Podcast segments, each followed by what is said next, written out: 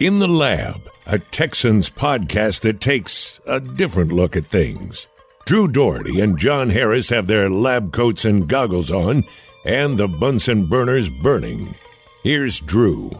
All right, it's in the lab time. I'm Drew. That's John, and we're happy that you're with us. John, it's been a bad season. You know, the Texans have only won four games. Not a good year. But despite all that, this win last Sunday against the Chargers is one of the most fun games I've ever been at as a yep. employee of the Houston Texans. Been here since 09. You've been here since 14. That was a hell of a lot of fun given what the expectations were, who was actually playing against who, and the way the game went. You look back on it, these two teams combined to punt one single time in the oh. entire oh, game, which is bananas. That's and nuts. I've, I've tweeted about it a few times. I've written about it as well, a few different ways. But the Texans on offense had nine possessions, six of them ended in scores. A seventh ended in the victory formation. They had yeah. the one punt. And then the eighth wasn't a three and out. It wasn't a punt. It wasn't a turnover. It was a missed field goal, which you know you want to make yeah. all your field goals. Obviously, you want to score touchdowns every time, but you were it was a scoring opportunity. So really, just one time out of nine you didn't really have any chance at scoring. And I mean, that's that's remarkable. And for their part, Chargers, you knew they were going to gun and you knew they could could get yeah. in the end zone, but your defense kept them out. Your defense rose up, got three takeaways, forced them to kick field goals a few other times. It was just a fun, fun all around game, man. One of the most fun games I've ever had. And I, yeah, I know it's been a bad year. You know, you're still four and and whatever, four and eleven, but I still had a hell of a good time. That's what I got to say. And I know a lot of other people in this building feel the same way. Yeah, you're absolutely right. I felt the same way. You know, when when Tav picked that pass off and and took it to the house. I yeah. I I have a there's a point in which I try and move from one side to the other. And I try and, you know, once the ball gets around the 40, I got to make a decision. Like, do I go to the other side? Do I need to be on this side? Yep. You know, the Chargers had been moving the ball. So I felt, okay, they had taken a 34 to 23 lead at that point. They're probably going to be chucking it. I need to move and let, let me get ahead of this thing. So I moved to the other side of the field. So I was on the north end as Tav picked that thing off and went to the south end. And I just kind of had like a one man like celebration. And it was interesting because it just was like everything sort of coming out, like all the anguish and pain and stuff was just kind of like, man, you know, like it just let it go. And it was beating a good team. And it was, you know, Saturday afternoon, Christmas, getting ready for Christmas dinner, and get the email from you know Omar and and Everett and everybody in PR, and it says, "Hey, seven guys are coming back from COVID, but you had to bring up eleven guys from the practice squad." You basically you brought up like, your practice. You basically yeah, brought up your practice squad. Exactly, I mean, and like, wait a second, we're kicking with a kicker who's never kicked in the what, what we're starting a defensive lineman who's never worn a uniform in an NFL game. Yeah, we're in week sixteen. Um, and Michael Dwumfour. I, I mean, oh my God. And it's Justin Herbert. And so, look, I knew there was no Bosa. I knew there was no Corey Linsley. I didn't know there was not going to be a Derwin James, but you know those guys are you know, pretty important pieces. But you know the Texans are you know 23 guys I think were on COVID at that point on the COVID reserve list. So you know I didn't want to hear it from the Chargers, but when Tav picked that pass off and it was like they're going to pull this thing off, the fans that were in the building at that point went berserk. Yeah, I mean I could hear it. I could hear it in my ears. I could hear it everywhere. And I think for a lot of a lot of people, it was like, man, this is what I remember this team being running the ball for 190 yards. It ended up being 189. Davis got minus one because of the kneel down, but it was 190 rushing yards combined with a passing game that attacked down the field. It was rookies that you watched all year long that played at a high rate that gave you a lot of hope. I mean, there were six rookies that played in that game yes on Sunday. Mm-hmm. Davis Mills, we know what Davis did. Nico caught his first touchdown at three catches. Brevin Jordan had four catches, all of them for first downs. Jimmy Morrissey started at center.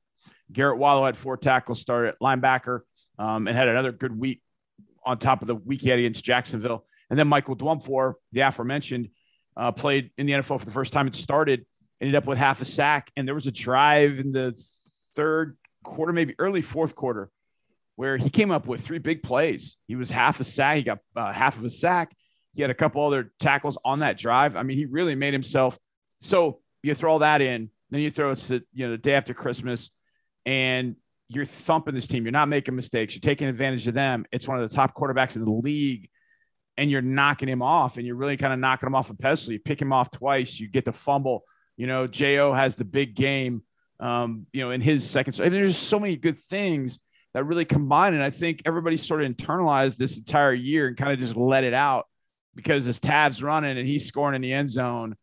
Mark had a tremendous call I'm like losing it down on the sidelines. I'm looking around the building. The fans are just going berserk. They had their, you know, they had those like foam finger things that are yeah. kind of in the form of the the horseshoe or Toro's head or whatever. And and fans were just like waving them and going. It was just, it was good feelings. Now look, it's one game, and you're right, Drew. It's been a rough season, but it's the kind of game that you win that you go into the off season and you keep reminding yourself, look, you can, you can look this way even with, I mean, look what it looked like with a with a skeleton lineup. I mean, with barely 46 guys to go to game day with.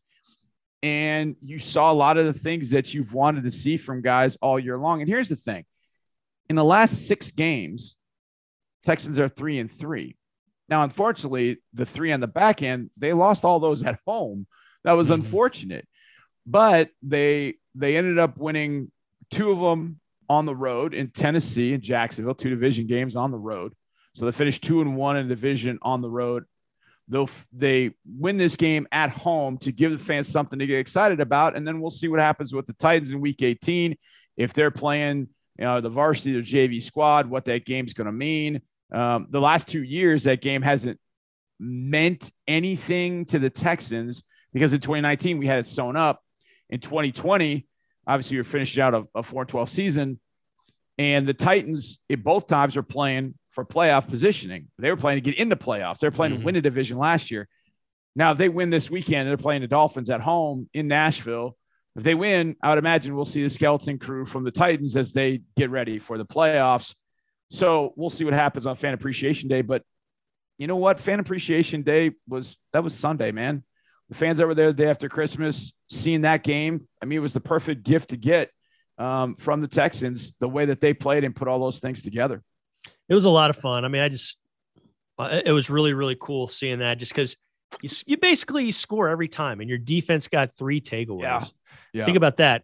This team has four wins. Three of them have come when you've been plus three in turnover differential. And then the other yeah. one came when you were minus one, which is weird. yeah, I mean, just so, so weird, you know. Like yeah. otherwise, if you're even or if you're positive but not plus three, you've lost all your games, and you've only won one of the the three or four games that you were negative in turnover differential. So it's just a just an odd odd season and a fun fun game to watch. I, I mean, I had I had a great time, and you you put it perfectly as as far as capturing the moment and the the yeah. scene there at the very end. Drew, there were a number of firsts, and I thought it was it was kind of. Yeah, you had a good article about that. That was fun. Yeah, just talking about the, the different firsts that you know all the different things. I think the one that I was, I, can't say I was like happiest about, but the one that, that stood out to me the most because I, from the time I've grown up, played all different kinds of sports. And within those sports, I always try, I always prided myself on being good on all sides. You know, play basketball. I wanted to be a good, I want to be a good defender, but also mm-hmm. want to be able to contribute on the offensive side. Football, I wanted to play both ways, even on special teams. I wanted to, I wanted to do it all because I feel like I could help my team that way. So I've always loved players that do more. And you, you like you said, you've been around since 2009, so you've been around a few more years. But we watched the Texas football since 2002. I couldn't, for the life of me, Drew, remember a player for the Texans playing offense, defense, and special teams all in the same game like Tremon Smith did the other day. Look, I know it was only one carry and it was a toss sweep. That's kind of an easy play. Hey, look, this is going to be a toss sweep. Just catch it and run. Either way, don't care.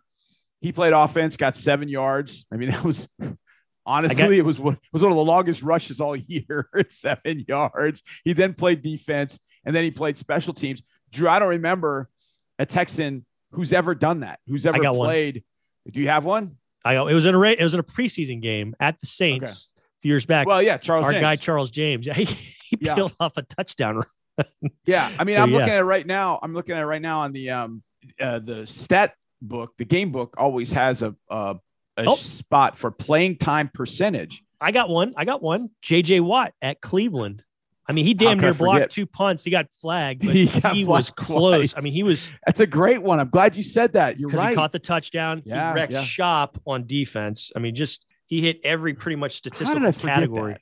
Yeah. How did I forget that? I mean, I And think DeAndre Hopkins has probably played way, Yeah, way he- back as the defender on a Hail Mary. I think Yeah. he's been back there before. But special teams, he never really He never had special teams, but yeah, JJ in Cleveland in 2014 for Mhm. sure. Yeah. Yeah, that that hits all. Not three to well actually that you though, but No, no, you that's okay. I'm glad you did. That was a 'cause I was kind of, I was kind of, I was kind of saying it while putting out there. Either way, Tremon had he played every snap defensively. He had seven special team snap, and then he had that one offensive snap. And uh, just to see a guy hit all three columns is really, really cool in the play and the playtime percentage. So I hope they expand that a little bit more. He's got some juice. He's and especially if teams are going to be like, nah, we're not kicking it to that guy anymore. Okay, Yeah. we'll put him on offense, make make him a threat, and that's kind of the way I I, I felt watching it. As soon as he went in, I was like, yeah, if they're not going to kick it to him, find a way where he can pick up yardage for you, and Yeah. and that was that was a pretty easy way. Now, I'm what I'm hoping is okay. Now there's a counter to that. Okay, the toss sweep, they put him in there. Everybody knows. Okay, it's gonna be toss sweep. Well, you fake the toss sweep, you boot out the other way. Maybe a defender's out of position. I think there's a lot of different things now you can do with it. You don't get crazy. You don't get crazy, but if you teach Tremon a couple of things and maybe a wrinkle or two off of it, you never know what I might be able to do for the last couple of games. I got a little something more for you. Okay, so I I interviewed him last week in the pregame as well as a Drew's dozen, and I asked him about that, about you know playing on offense. Would it happen? He said, "Yeah, I've been lobbying TK for it. Tim Kelly, the, the offensive Yeah. coordinator. Yeah. Keep in mind, he's very proud. He he met he, he said this. Tremon Smith is very proud of his throwing ability from high school. He was a quarterback.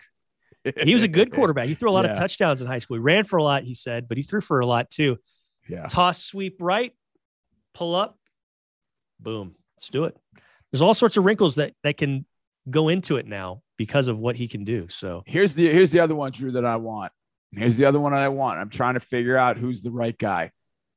Last week in the NFL, Connor McDermott of the Jets, Lane Johnson of the Eagles, and there was one more. There were three. Oh, Terrence uh, Terrence Steele of the Cowboys. There were three offensive linemen that caught touchdown passes oh yeah. last week. So if we have an offensive lineman to catch a touchdown pass this week, now it's not going to be one of your interior guys. Right. It's got to be one of your other guys. I hope we can get Tytus Howard back. He would be the natural. He would be the natural one. He's played tight end before. He's played quarterback before. He would be the natural one to go catch one. But he or Charlie Heck, maybe Geron Christian. I don't know. Offensive lineman for a touchdown. I'm all for it this week. Or work with me here. You pull him as a tackle.